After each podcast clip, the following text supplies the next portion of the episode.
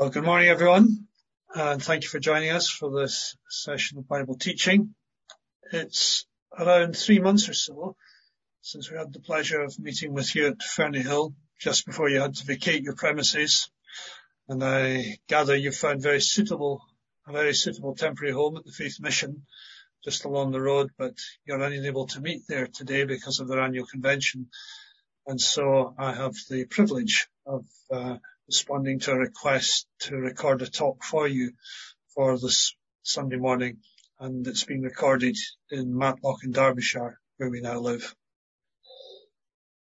Before we come to God's Word, let's just pause to pray. Our Father, we thank you afresh this morning for your Word. Thank you that it is the living and true Word, a Word which speaks to our hearts and sets our souls ablaze. Help us to come, our Father, with open hearts and minds, ready to listen, ready to discern its truth, and ready to apply its meaning to our lives as we seek to serve you in the days that lie ahead. For Jesus' sake. Amen. Living as a Christian in today's world is not an easy thing to do. None of us are immune from struggle, difficulty, trial, or strain. Indeed, I think it would be fair to say that if we are true to our calling as Christians, we can expect more than our fair share of such experiences. Dr. Martyn Lloyd-Jones, one of the most distinguished preachers of the 20th century, put it like this. The New Testament never claims that Christian life is an easy life. Any teaching that maintains that the Christian should always be in a position where he has no struggle, no fight, no difficulty at all, and all he has to do is sit back passively, is sheer heresy. There are terrible forces arrayed against us. We must not underestimate the power of the enemy. To do so is no part of New Testament teaching. Well, the question I want to bring to this well-known passage from Romans 8 this morning is, how do we find an anchor point how do we shape a sense of perspective in the climate in which we're called to live? And the answer, as far as Romans is concerned, is in the gospel. The gospel which has touched and changed our lives. The gospel which represents God's good news for the confused and troubled world in which we live. Now in the early chapters of the book, we are reminded of our true status as human beings through our ongoing rebellion against God, bringing the prospect of judgment and condemnation. These chapters also remind us with immense clarity of the core elements of the gospel. The offer forgiveness, of being justified, placed in the right before God, and having a new life through faith in Jesus Christ. Well, as we come to chapter 8, we come to something of a high point in the overall argument of the book, in which we are reminded, verses 1 to 17, that as Christians we enjoy a new intimate relationship with God, in which we know Him as Abba Father, proving the reality of a new power for living, the Spirit of God living within us. Then in verses 18 to 27, we have a new prospect for living tangible hope that one day we will be realized through the redemption of our bodies and the liberation of the whole creation, verse 21, from its current bondage and decay. Well, now as we break into these well-known verses at the end of the chapter,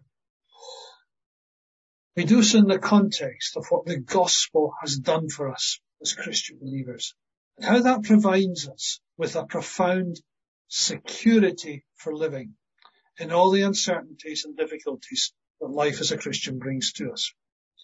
So I want to consider this passage in Romans 8 from verse 28 to the end under the general heading of security for living and to suggest that there are three main headings that we can learn from in this context this morning.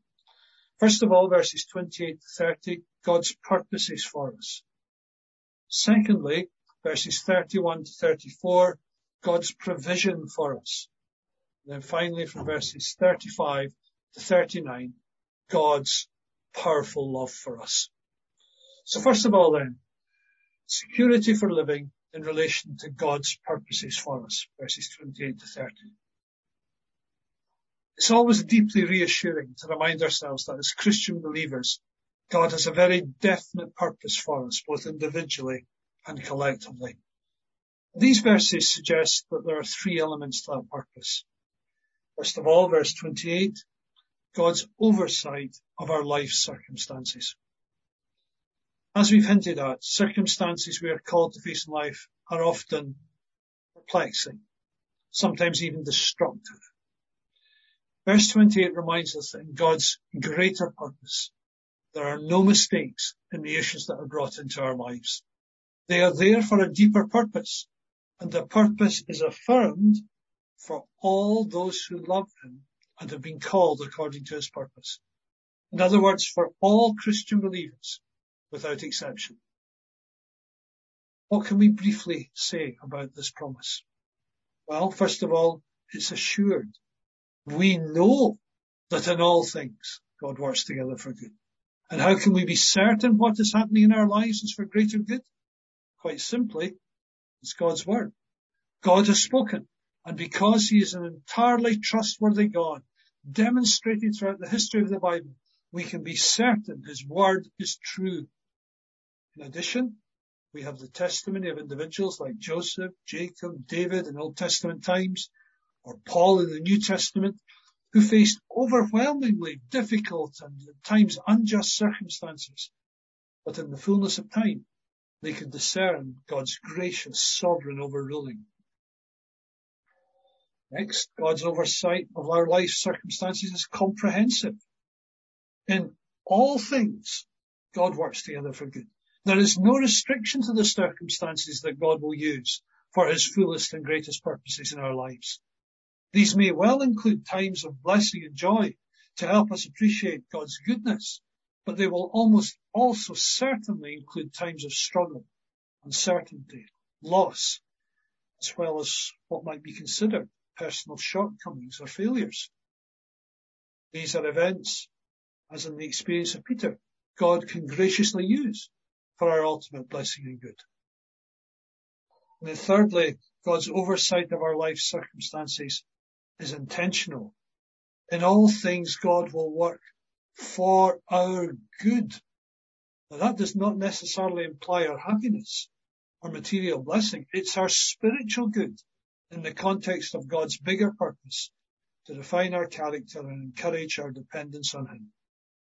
We can all look back on certain circumstances perhaps even our current circumstances, and express very frankly before God that we just don't understand why things are happening the way they are. But they are there for a purpose. They are there for our good. And in God's oversight, there will be no errors and no mistakes. J.I. Packer in his well-known book, Knowing God, put it like this. One day we shall see that nothing, literally nothing, that could have increased our eternal happiness has been denied us. And that nothing, literally nothing that could have reduced that happiness has been left with us. What higher assurance do we want than that? Well, in terms of God's purposes for us, we have his oversight of our life circumstances. And then in verse 29, we have his desire to conform us to the likeness of Christ. In the midst of what for us is often confusion and uncertainty in terms of what God is doing in our lives through circumstances, it can rightly be said God's greatest purpose is for all Christian people to make us more like Jesus. Something the Bible describes by the word sanctification. And as we noted earlier in chapter 8, is something that is achieved through the work of the Holy Spirit who comes to live within all true Christian believers.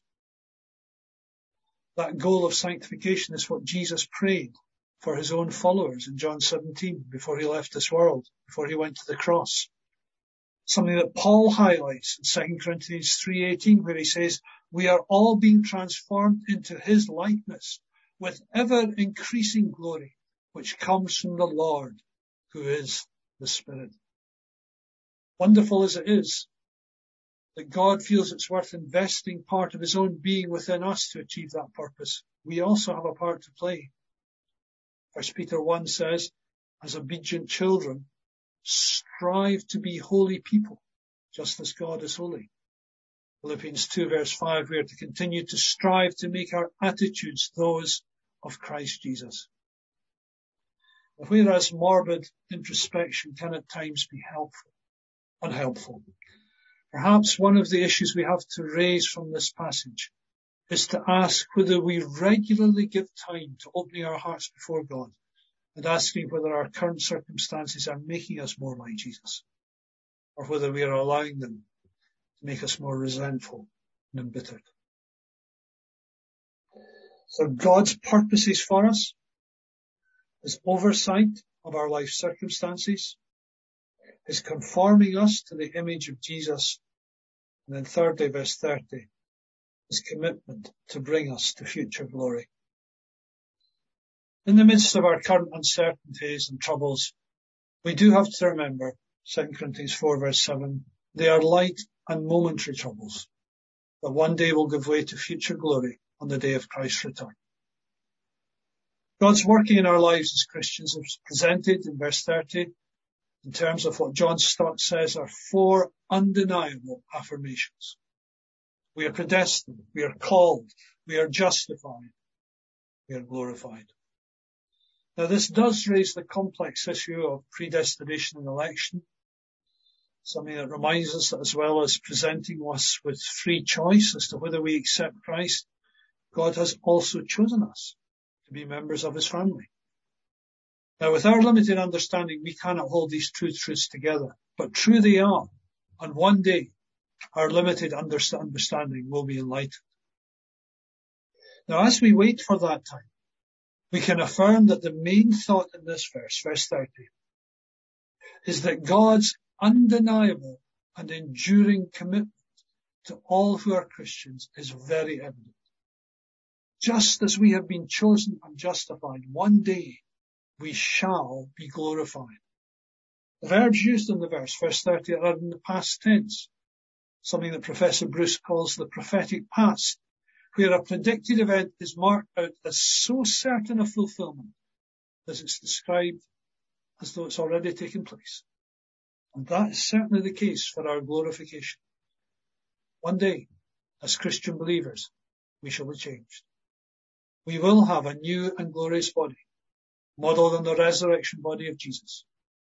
We will share a position of honor, dignity and fulfillment with Christ himself. We will move from this phase of preparation with all its uncertainties and shortcomings to the fulfillment of our true eternal home in a new heaven and new earth, in which there will be no more sorrow, no more crying, no more death, no more pain. The enduring glory of Emmanuel's land will be ours to appreciate and enjoy forever. Security for living is rooted in God's purposes for us. Purposes that oversee all our circumstances in life for blessing and good purposes that are rooted in conforming us slowly, gradually to the image of Jesus. Purposes that are focused on the fact that one day we will be brought to future glory. Well, as we move on down through the passage under this general heading of our security for living as Christians, secondly, we come to God's provision for us, verses 31 to 34.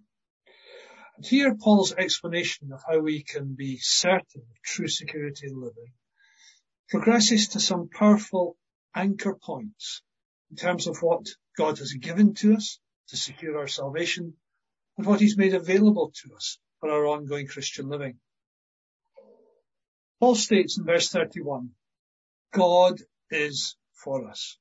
And in the following verses, he outlines the evidence that God is for us the secure anchor points that we can hold on to as Christian people. What has God provided for us? Well, verse 32, he has provided a substitutionary sacrifice. The death of Jesus on the cross was a vital part of God's great plan of redemption. However, although it was planned and overseen, we must never minimize the immense cost involved for God as a loving father. The God who in history had spared nations and cities when they sought pardon in the fullness of time did not spare his own son, but gave him up freely for us all. It was the greatest act of free will giving the universe has ever seen and will ever see. It was a death where God gave him up for us all. In other words, he died as our substitute. He bore our sins in his own body on the tree. The cost was immense. The one who was in every sense the center of his father's delight was given up as a free will offering for our sin, bearing the suffering, punishment and death that should have been ours. God has provided us with our perfect substitutionary sacrifice so that we can be absolutely certain our salvation is secure. Next, God has provided us with what I've called verse 33, a judicial verdict. Who will bring any charge against those whom God has chosen? Says the author. It is God who justifies. Now that's a rhetorical question, which reminds us that a legal transaction took place at the cross, something that stands at the very heart of the teaching of the book of Romans. God is a God of absolute justice and holiness such that human sin cannot be glossed over. For the moral integrity of the universe to be upheld, the righteous anger of a holy God against human sin had to be unleashed. But when we come to the cross, we recognize that a remarkable judicial process unfolded, such that God delivered the due punishment, unleashed his righteous anger, not against those of us who deserved it, but against his own son part of his own being. And in so doing was able to declare that all who trust in Christ are regarded as not guilty without any sense of compromising his own moral integrity. As the modern hymn puts it, when Satan tempts me to despair and tells me of the guilt with it, upward I look and see him there who made an end to all my sin was at the cross that divine love triumphed over divine wrath by divine self-sacrifice. So God has provided for us a substitutionary sacrifice, a judicial verdict, and then thirdly, verse 34, a sympathetic saviour. As Christians, our appreciation of the significance of Jesus' death means that we cannot separate the actual death from what followed in terms of his resurrection and ministry of intercession for us in heaven. Now, whereas the resurrection of Jesus affirms for us God's satisfaction with what Jesus achieved on the cross and assures us that the power of death has been resoundingly defeated, it's Jesus' present ongoing ministry at God's right hand that we want to particularly note today. For today, in all our troubles and uncertainties, Jesus is praying for us.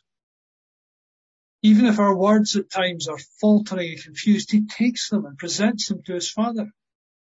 In the light of his time on earth, he understands our failings, our weaknesses perfectly. In fact, better than we understand them ourselves.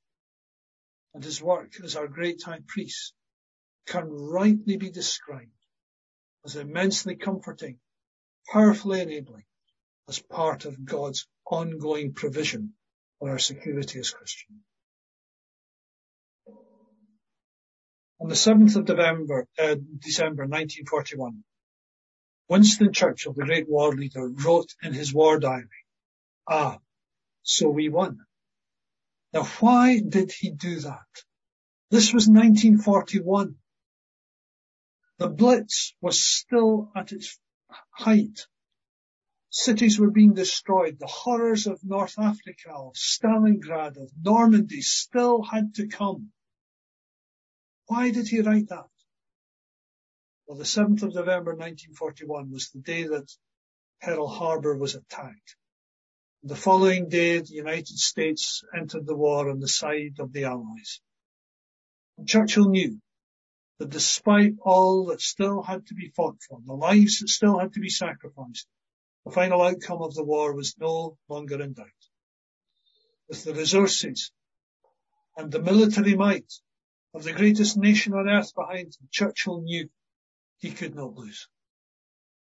And the same is true for us in Christian life. Although the uncertainty and difficulties we face will be formidable, God has provided all the resources we require.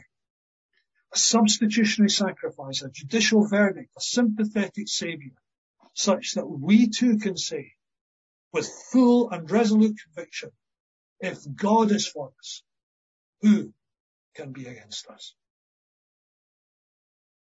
Our security for living, rooted in God's purposes for us, enabled through God's perfect provision for us. And then thirdly, described and worked out by God's powerful love for us, verses 35 to 39. The background to this final section is the prospect of human fear creating uncertainty in our minds about the future and whether in the most extreme of human circumstances we can still be sure God will continue to love, protect and care for us. The number of potential circumstances which may raise these fears are listed for us from verse 35. Trouble, hardship, persecution. Terms which convey in an accurate way the pressures that many Christians face in living in a hostile world today. Famine, nakedness, lack of food, inadequate clothing, sad realities for many in our world today.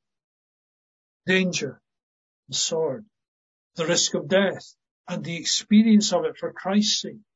Again, tragic realities for many in our world today. In these circumstances, can we be entirely sure God still loves and cares for us? Well, verse 36, Paul then uses an illustration from the experience of the nation of Israel in the Old Testament, quoting Psalm 44, reminding his readers that Israel in Old Testament times faced hardship and difficulty and potential death simply because of their loyalty to God. And no doubt they too questioned at times whether God still loved them. Then as we move through from verse 38, we have a more general description of circumstances and influences that might be judged to potentially threaten, again, our experience of God's love and care. Death or life, probably referring to the crisis of death and the general calamities of life. Angels or demons, probably a, a reference to all cosmic powers, whether good or bad. Present or future, a reference to all the uncertainties that the passage of time brings. Height or depth. Embracive terms, including anything in the vast space of creation, supplemented by the phrase, verse 38, any other power. Now the detail here may be difficult to draw out, but the writer's intention is clear. Whatever circumstance, at whatever time, from whatever source, including death itself, cannot threaten the Christian believer's position of being the recipient of God's love and care. How can we be so sure? Because of the nature of God and the nature of his love. Human love, as we all know, is limited. However strong the loving intention of a parent to a child, of a husband to a wife, of a friend to a friend, there will always be limitations in what human love can achieve simply because of our limited strength and resources. But the same prerequisites do not apply to God's love. God's love has at its heart a power that's unlimited, resources that are beyond measure, and an intention to bless that cannot be thwarted. Here, some of those who I'm speaking to this morning will be familiar with the name of Geoffrey Bull. Some may even remember a visit that he made to us for a weekend at Ferny Hill over 40 years ago now. Geoffrey Bull was a missionary in Tibet in the 1950s when the land was overrun and occupied by the Chinese Red Army. On account of his Christian faith and convictions, Geoffrey Bull was captured and imprisoned in dreadful circumstances. He was held in an underground cell with minimal ventilation, had no regular access to food or water, had no external stimulus, no meetings with any other individuals. And every pressure was put upon him to try and make him renounce his Christian faith. Things did not look good, but through the prayers of God's people, God miraculously intervened and Geoffrey Bull was released. Now describing that dreadful ordeal in his book, When Iron Gates Yield, he says this, I had been spiritually and psychologically bludgeoned until I was dazed and broken in mind and spirit, but none had been able to pluck me from my shepherd and his father's hand. In the crisis, I had found my faith and love at times too weak to hold him fast.